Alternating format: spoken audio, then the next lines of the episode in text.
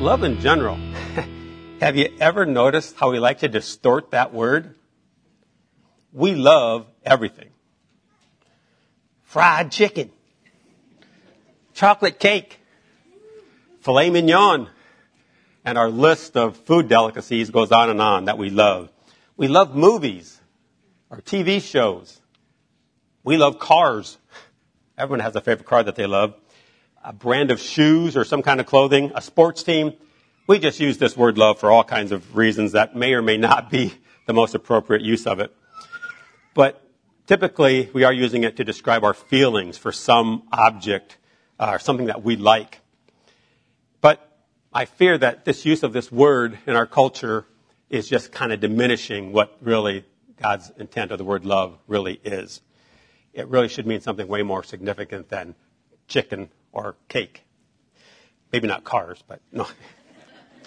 so the Bible has lots and lots to say about love. So let's turn to Matthew 5, verses 43 to 48. We'll read this one together. Matthew 5, verses 43 to 48. And it reads like this You have heard that it was said, You shall love your neighbor and hate your enemy. This is Jesus' words. They're red in my Bible. But I say to you, love your enemies. Bless those who curse you. Do good to those who hate you and pray for those who spitefully use you and persecute you. That you may be sons of your Father in heaven, for he makes his sun rise on the evil and the good and sends rain on the just and on the unjust. For if you love those who love you, what reward have you? Do not even the tax collectors do the same? And if you greet your brethren only, what do you do more than others? Do not even the tax collectors do so? Therefore, you shall be perfect, just as your Father in heaven is perfect. So that kind of gets us started in a, a different direction, doesn't it? This love thing must be a little more complicated than chicken or cake. Maybe the real meaning of love should be reserved for something that's really important, really strong, really impactful, and about others to whom we really maybe have a relationship with. But I think, in truth, when you study out God's Word, that real love might even transcend the emotional world altogether. It's more of a choice that is not based on our continually changing circumstances, but is something that's way more stable and has way more substance in the long run. It's consistent. It's predictable. So I hope that this kind of love is what we use when we talk about our spouses, our families. How about God Himself? The Bible is full of examples of God's love. We're going to read a couple here in a minute. Um, but I think the more we try to comprehend God's love, it goes way beyond our understanding. God's love is so huge. When you try to live to His standard, it can be overwhelming. Thank goodness for the Lord.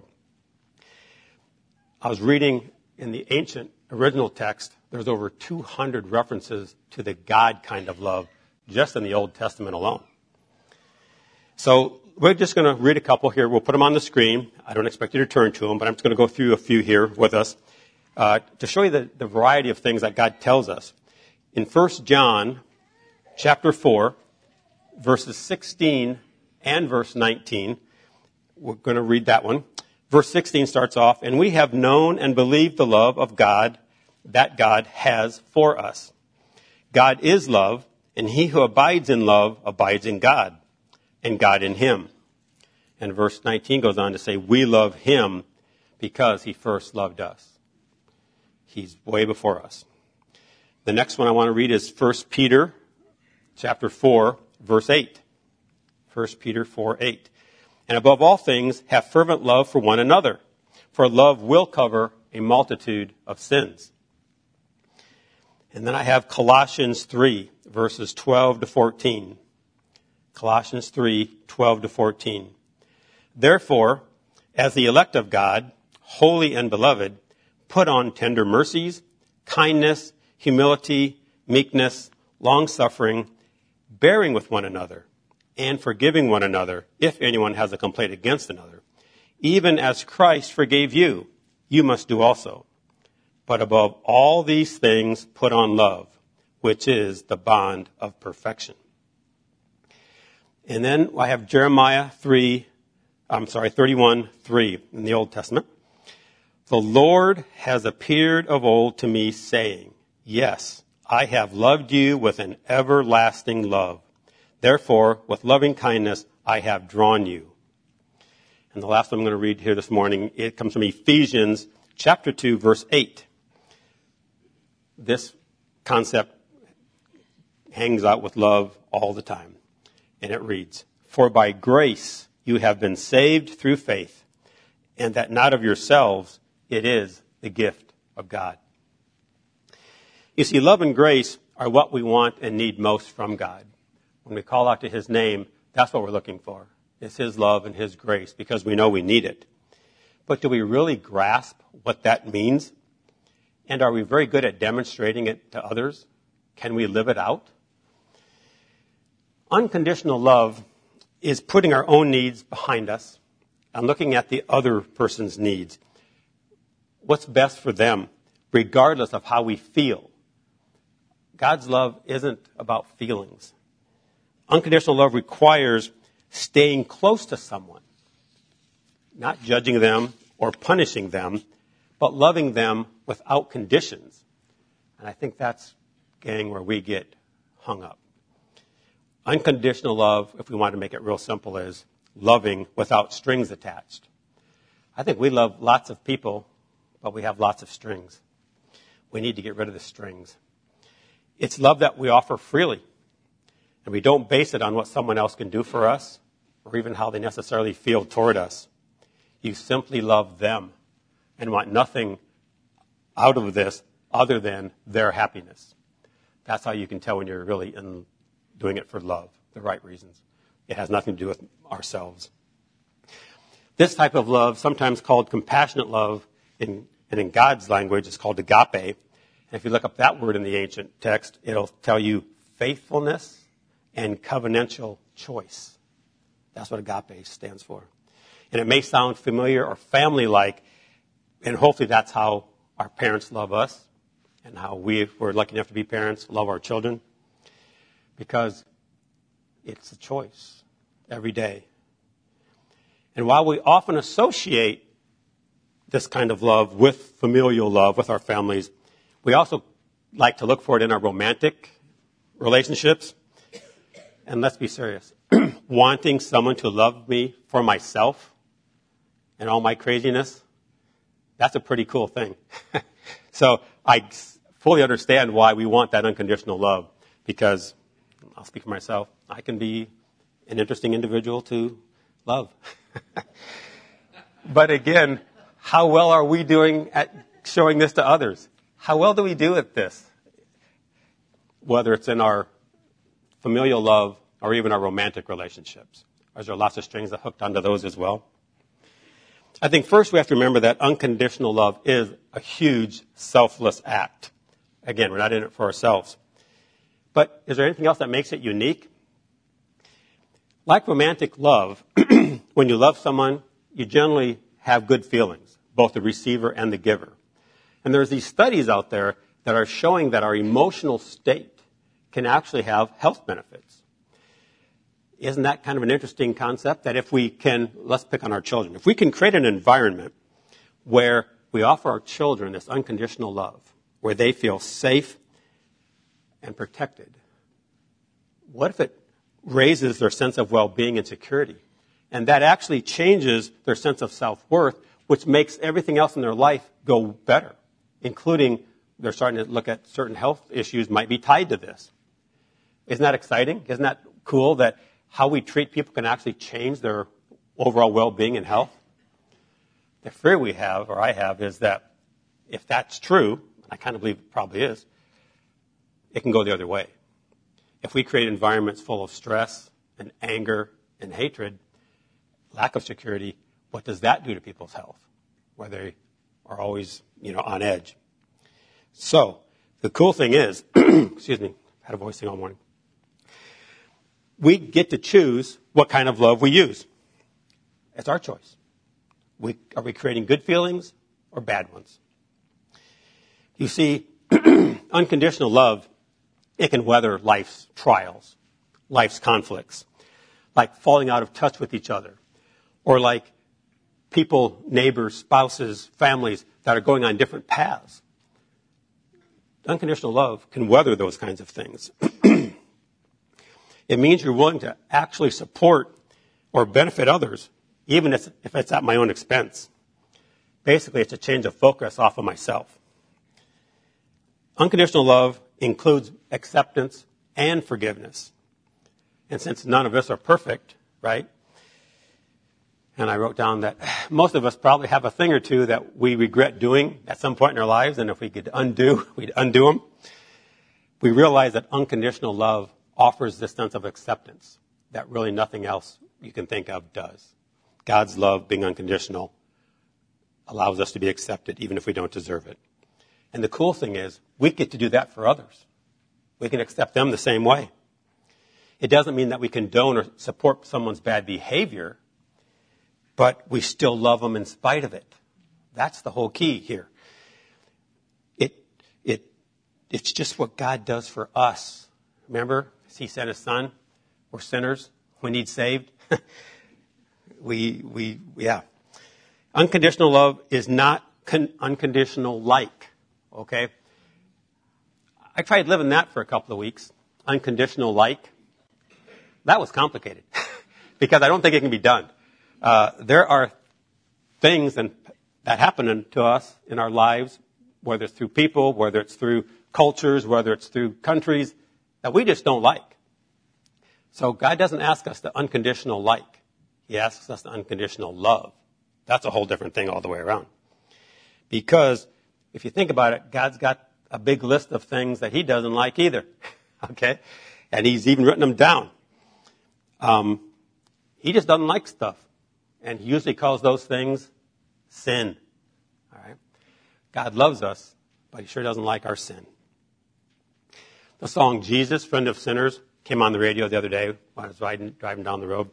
And I don't know about you, but music is just so powerful. It can just speak into your heart wherever you are, whatever else is going on in your life. And Jesus, Friend of Sinners by Casting Crowns. You know the truth and you, you live it, but when some of those songs just hit you like a ton of bricks, that's me. I'm a sinner. But Jesus is still my friend. We're all sinners. The song was written, written about me. Jesus, friend of sinners. Thank you, Lord. I, I need it.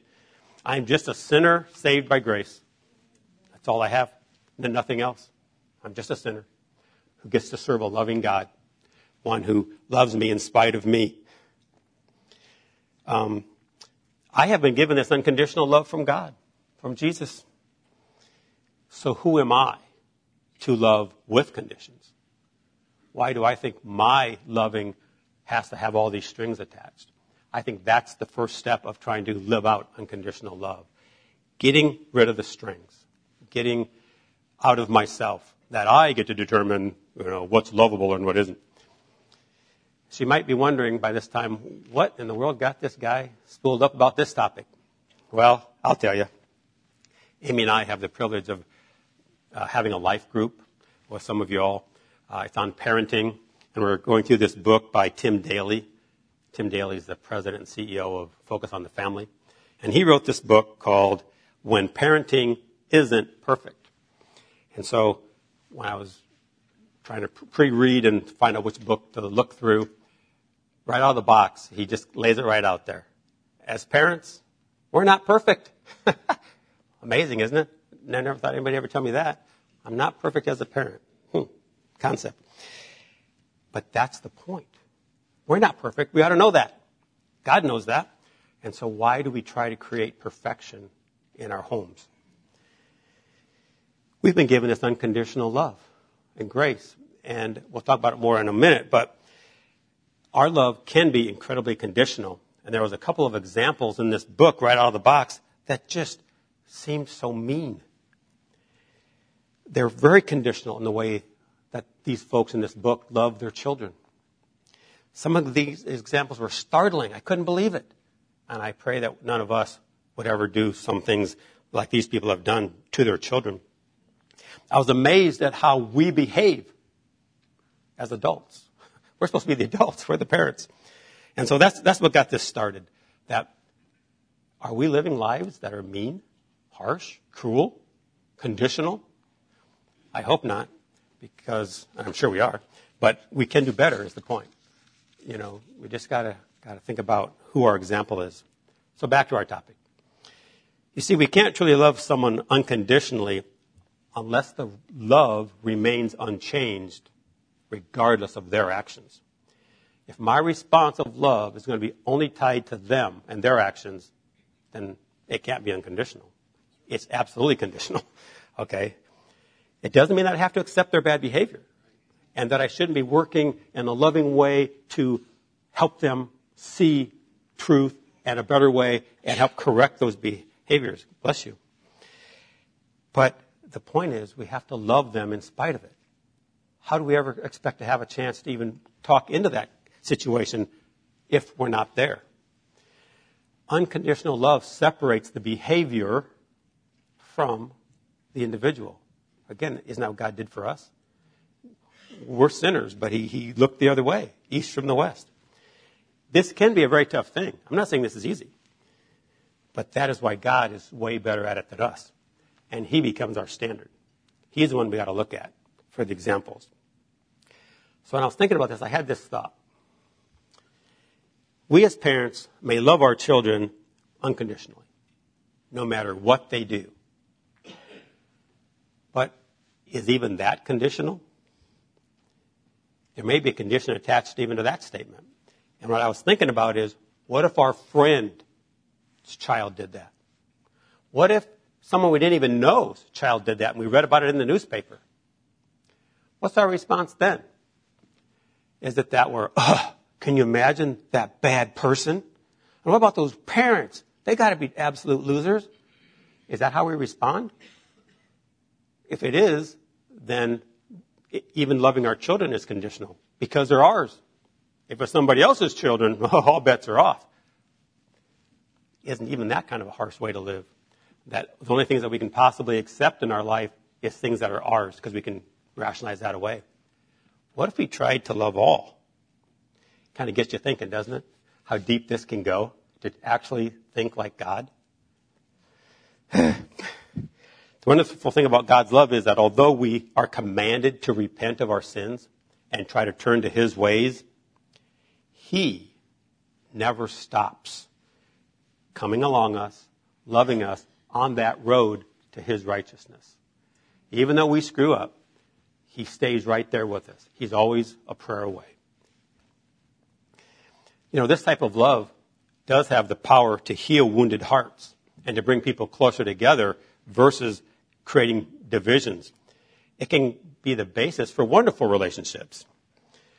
As I was thinking about this, I, I went back to college days and back in the, I went to college in the early 80s, a day or two ago. And at the University of Iowa, the Pentacrest was where a lot of our classes were. And there was a, a movement on campus that was pro Jesus. How cool was that, right? There was Jesus movement on campus. And but what they would do, they were so zealous that they would scream at you. Okay? You'd be walking on your way, way to your, your next class, and these people would get right in your face. You ugly, mean sinner! You must repent today! You're going to hell! And it's like, but I've known Jesus for like eight years. They didn't care. they were just screaming at you, right? And I, I got to thinking, 40 years later or more, 45, has our culture changed any? Aren't there causes and issues in our culture right now today that make us want to scream? But I ask you, how many people are really, whether it was in 1980 at the University of Iowa or in the present day, how effective do you think that method really is? Do you think because we scream at someone, these people magically turn from their sin and, and run to the Lord? Wouldn't it be nice if that was the way it was? My fear is that we're actually giving them a reason not to. Or we're just making them mad. And then they're going to dig their heels in and they're never going to listen to anything we have to say. That this unloving method may do way more harm than good. And maybe, just maybe, we should try a much more gentle approach and try to show them the love of Jesus. If we're truly trying to live out unconditional love. They're just like us. They're sinners. They've made bad choices. God still loves them, and we really like to see them come back to Him. Hopefully, no one would argue and say that God doesn't love us unconditionally. You know, again, He sent His only Son to die for us and to be our Savior. But in spite of our best intentions, I believe that we, more often than not, love with our strings attached. Here is an example of our human kind of love the names have been changed to protect the innocent. A young man wrote his sweetheart a love letter that went something like this Dear sweetheart Tabitha, I love you so much, I would climb the highest mountain just to see you smile. I love you so much, I would swim the deepest river infested with piranhas just for one of your kisses. I would cross the widest sea for one of your hugs because I love you so much. I love you so much that I would traverse a burning desert just to see your face. Your never ending, unconditional love, Bob. P.S. I will be over to see you Wednesday night if it doesn't rain.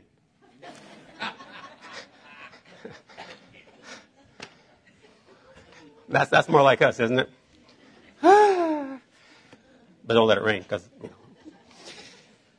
without God's example of love, we'd just be lost. We wouldn't have any hope at all.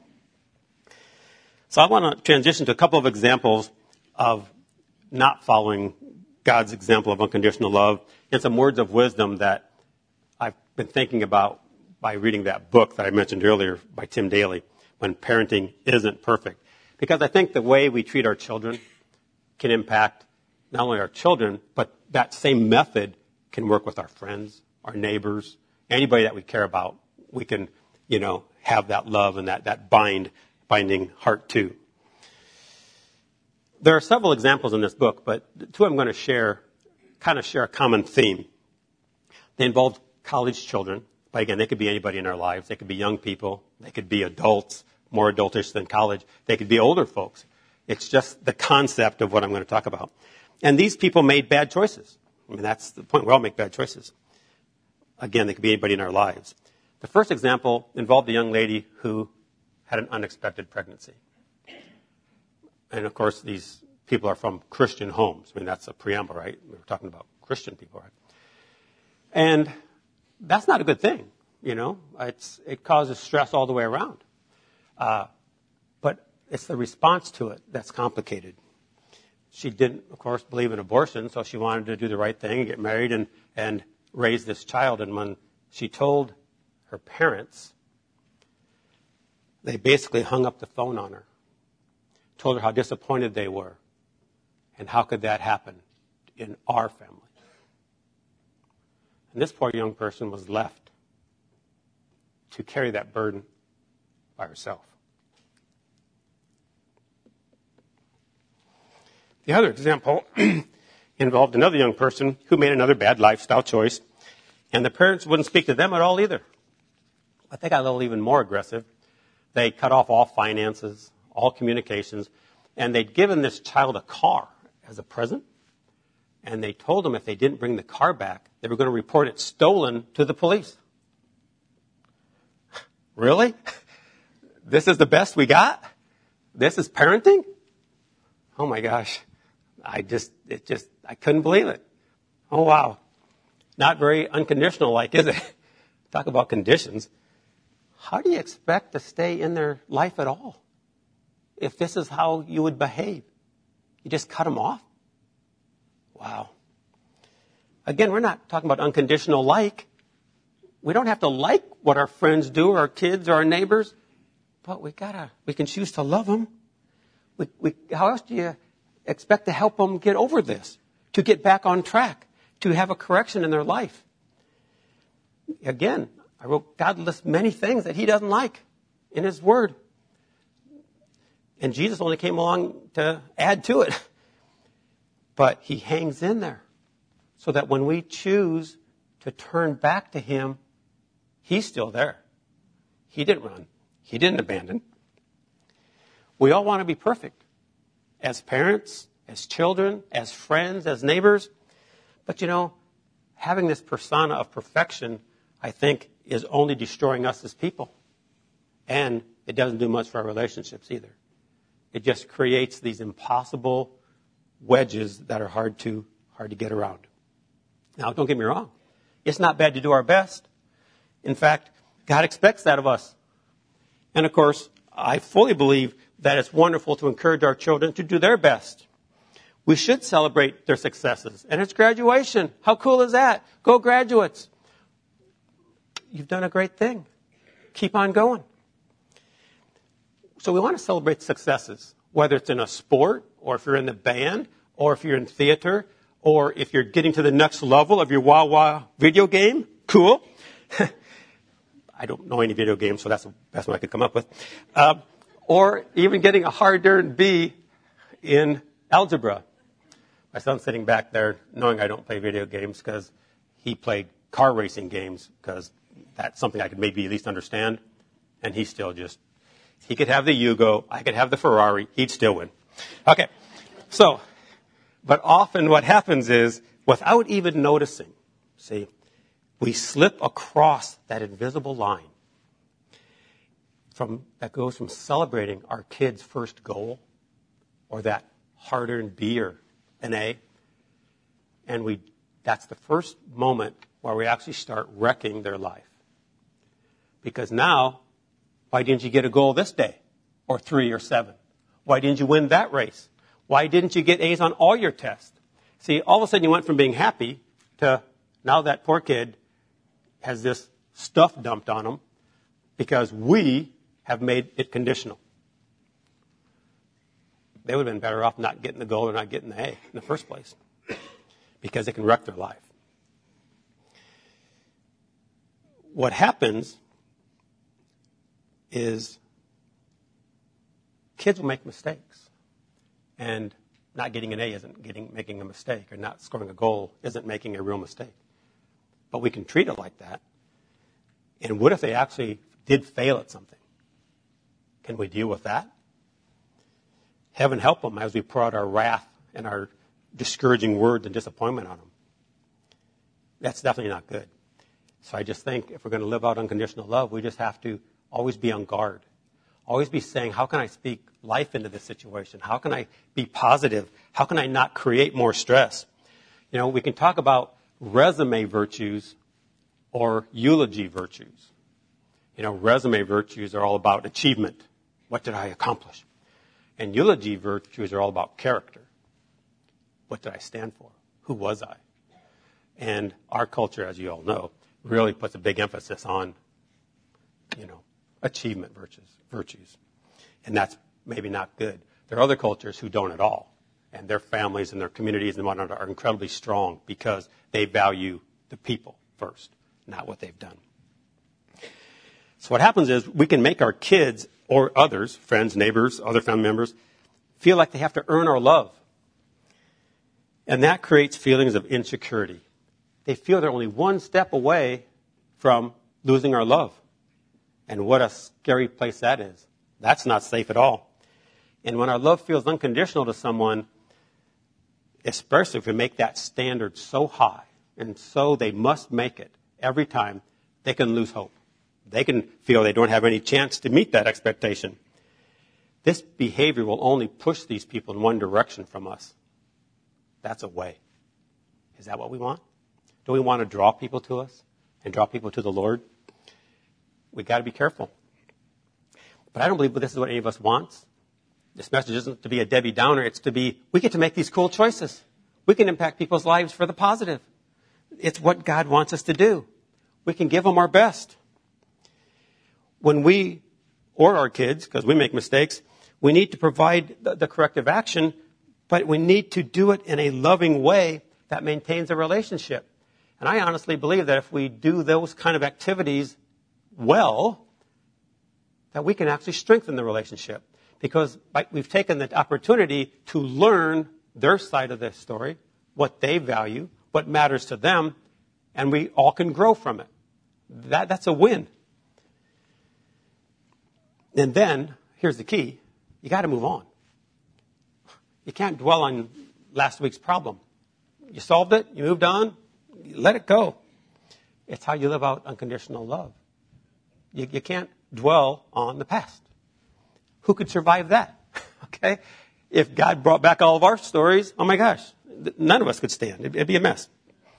But if we're not careful, we can create this environment where no one is good enough. We're failures as parents. They're failures as kids. They're rotten neighbors. They're blah, blah, blah. All right? And doesn't the enemy, don't you think he just enjoys that?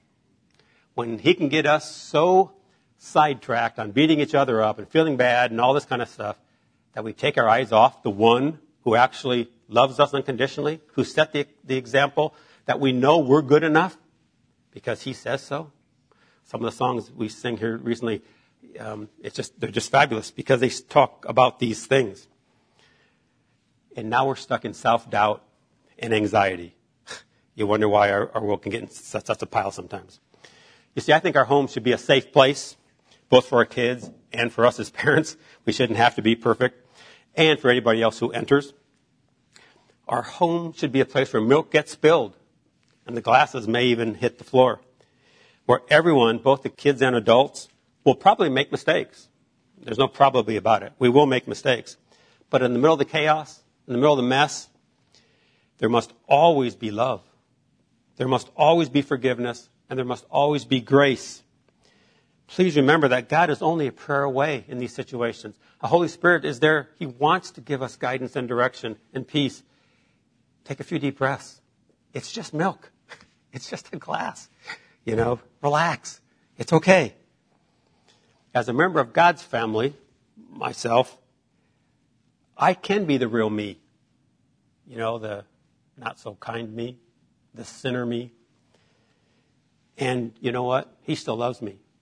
And it's a great place to be. And if I had one wish, it's that we could create that environment in all of our homes. Because that's the home that I get to live in with God. I think about family as things like love and safety and encouragement and affirmation and above all, peace. That's what we should be striving to create a safe place, not a perfect place. Our kids don't want us to be perfect, but they do want us to be present.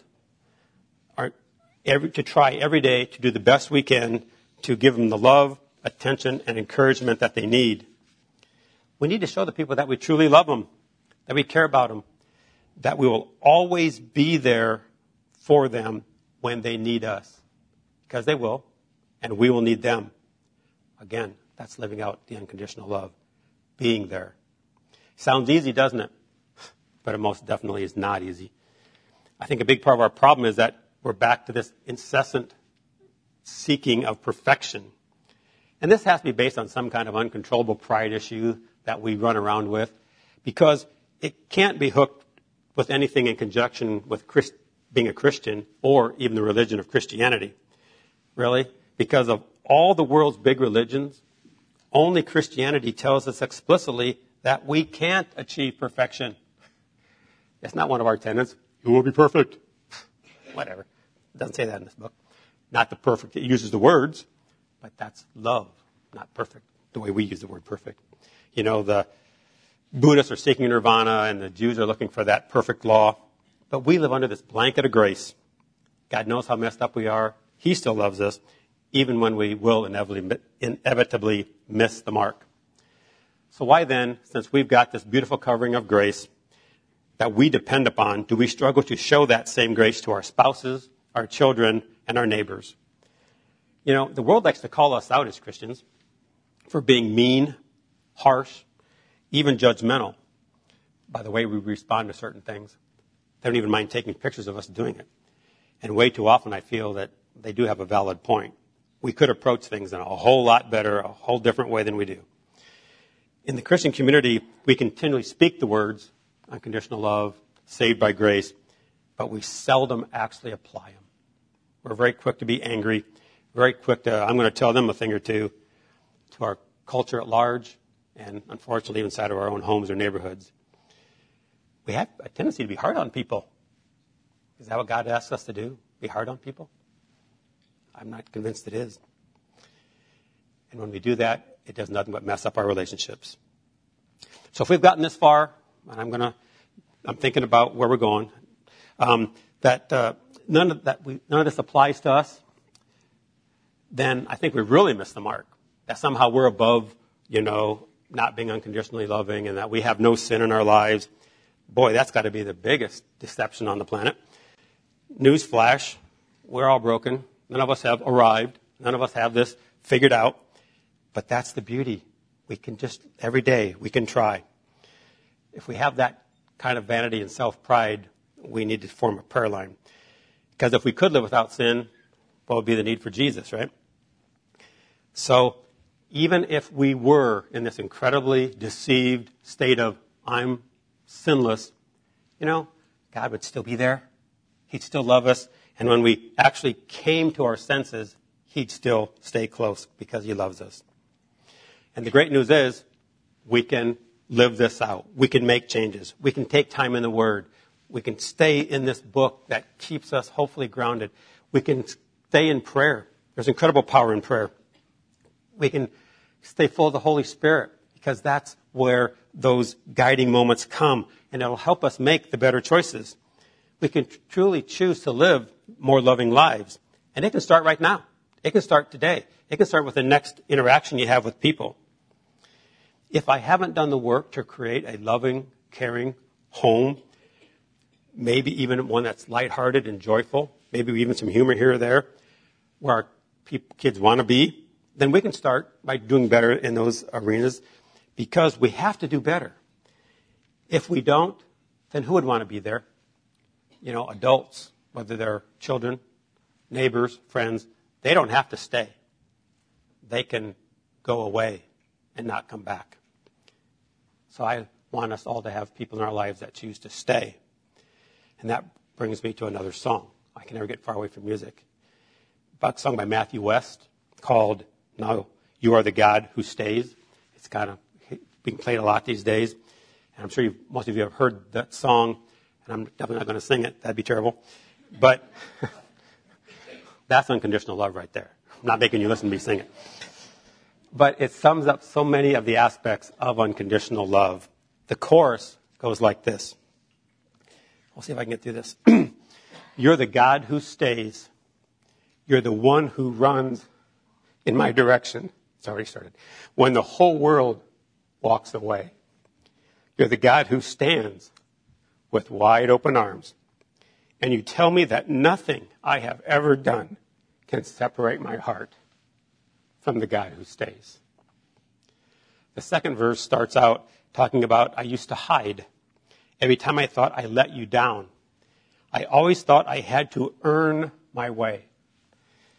But I'm learning that you don't work that way. And isn't that wonderful that he doesn't work that way? And then the song ends by going through these things that we don't have to do, that we can't, that won't separate us from his love. Like, my shame won't separate. My guilt won't separate. My past won't separate me from God's love. My sin, my scars, and my failures won't separate me from God's love. Neither can an enemy or the power of hell take me away because your love for me will never change. The last three words are, I'm yours forever. Isn't that awesome? Quite a song. So sorry. But it just describes such a big part of God's nature. He will stay, even when we don't. But God does want us to stay. He wants us to love others the same way He does. Father God wants us to love others unconditionally. God wants us to be a walking illustration of His unconditional love. It's recorded in John 13, verse 35, that Jesus Himself said, very familiar, by this all will know that you are my disciples, if you have love for one another. Jesus wants others to know us by our love, not our anger, not our hatred, not our harshness, not our meanness. When people see this kind of love demonstrated, there may even be an opportunity that we have for a heart to be changed toward God. And isn't what we're all trying to do? Show God, show people God's love. The key to this process is loving them regardless of how they respond to that love. And it can be difficult. We should never keep score though, because love doesn't do that. It never behaves that way. Since we like to be forgiven and accept grace, we just gotta want to do that. Live it out by being forgiving, offering grace, being kind. I think this will all help us be better people because when we are full of love and grace and forgiveness, we get to get rid of all that baggage, all that stuff we carry around and want to carry from relationship to relationship. All that hurt, it just falls off. It just stays away. And remember that God sees us every day at our best and at our worst. The real us, the sinful us. And He still loves us. So as I start to finish up, I believe that healthy families and healthy relationships are not just about following some set of rules that I make, that you make, that we make, or coming up with some perfect punishment that we are really going to fix our kids this time, or raising these straight A students to be doctors, lawyers, or even ministry leaders, to have the perfect athlete, and none of those things are bad. That's, but that shouldn't be the ultimate goal as families, we should be about raising up our kids, whether our kids, the neighbors' kids, people we come in contact with, by giving them the tools to deal with life and the adversity that will inevitably come. Life is tough. And the sooner we think of, of it that way, that we can live out unconditional love and change our attitude, the better off we're going to be. We need to help our people we run into, our kids, our friends, help them feel safe and able to roll with the punches because life has a tendency to kick. And the key is to keep going, to keep trusting in God. We need to be able to laugh with them. We need to be able to cry with them. And even if we're crying, to not make anybody feel ashamed or unworthy or unloved for doing so. Because that is about staying, not abandoning, abandoning, and that's what love does. So one last thing, when we're truly unconditional, we're trying to keep the focus on God. It's His image, it's not ours. So we can let down our guard. We don't have to be perfect. We don't have to be showing them us. We're trying to show them Him. He's the awesome one. But we're often very good at conforming others to our expectations of them. We draw the box. Again, God's already loved them, regardless of our box. And that's the box that matters. Because when we draw the box, it sounds pretty conditional, doesn't it? We don't want to be conditional. It's not our conditions. We just have to maintain our focus on God, His love, and not on ourselves and our ways. And if we do this and try every day with God's help, we will learn to walk out unconditional love. Thank you for listening to today's message. We hope that it encouraged or inspired you to God's best. If you have any questions about today's message, need prayer, or would like to learn more about Living Word Fellowship, please call 641 828 7119 or visit us at lwfknoxville.com.